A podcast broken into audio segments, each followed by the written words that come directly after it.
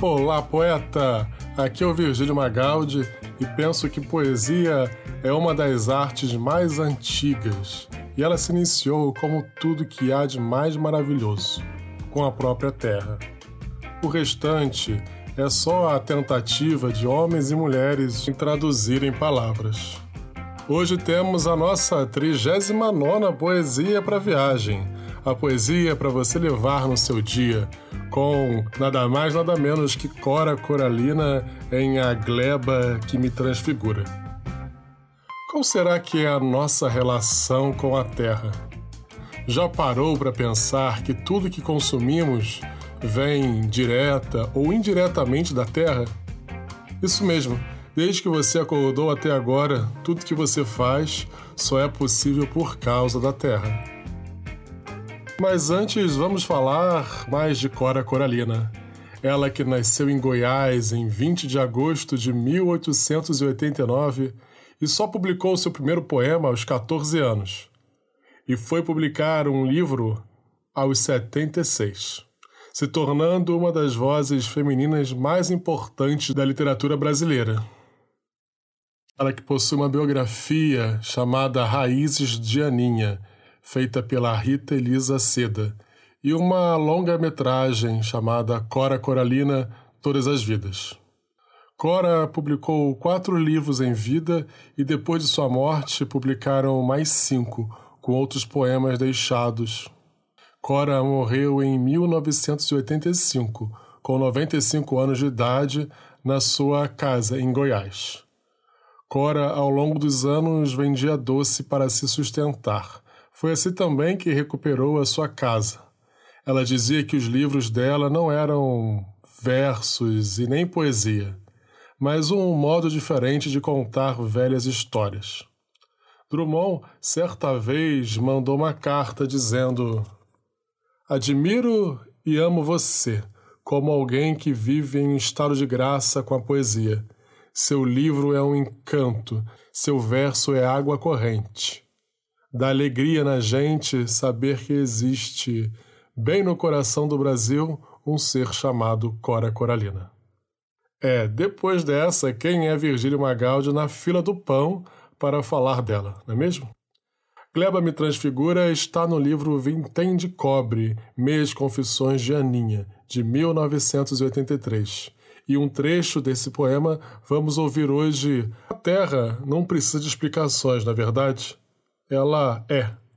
Vamos então para a poesia para a viagem.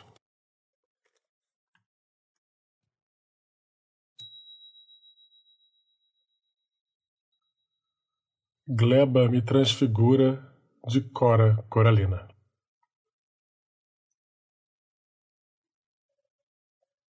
Sinto que sou abelha no meu artesanato. Meus versos têm cheiro de mato, de bois e dos currais. Eu vivo no terreiro dos sítios e das fazendas primitivas. Minha identificação profunda e amorosa com a terra e com os que nela trabalham. A gleba me transfigura. Dentro da gleba, ouvindo o mugido da vaca, o mé dos bezerros, o roncar e focinhar dos porcos, o cantar dos galos, o cacarejar das poedeiras, o latir dos cães, eu me identifico. Sou árvore, sou tronco, sou raiz, sou folha. Sou graveto, sou mato, sou paiol, e sou a velha tulha de barro. Pela minha voz cantam todos os pássaros, piam as cobras e coacham as rãs, mugem todas as boiadas que vão pelas estradas. Sou espiga e o grão que retornam à terra. Minha pena, esferográfica, é a enxada que vai cavando, é o arado milenário que sulca. Meus versos tem relances de enxada, gume de foice e o peso do machado, cheiro de currais e gosto de terra. Amo a terra de um velho amor consagrado, através de gerações de avós rústicos, encartados, nas minas e na terra latifundiária, sesmeiros, A gleba está dentro de mim. Eu sou a terra. Em mim, a planta renasce e floresce, sementeia e sobrevive. Sou a espiga e o grão fecundo que retorna à terra. Minha pena é a enxada do plantador. É o arado que vai sulcando para a colheita das gerações. Eu sou o velho paiol e a velha tulha roceira. Eu sou a terra milenária, eu venho de milênios. Eu sou a mulher mais antiga do mundo, plantada e fecundada no ventre escuro da terra.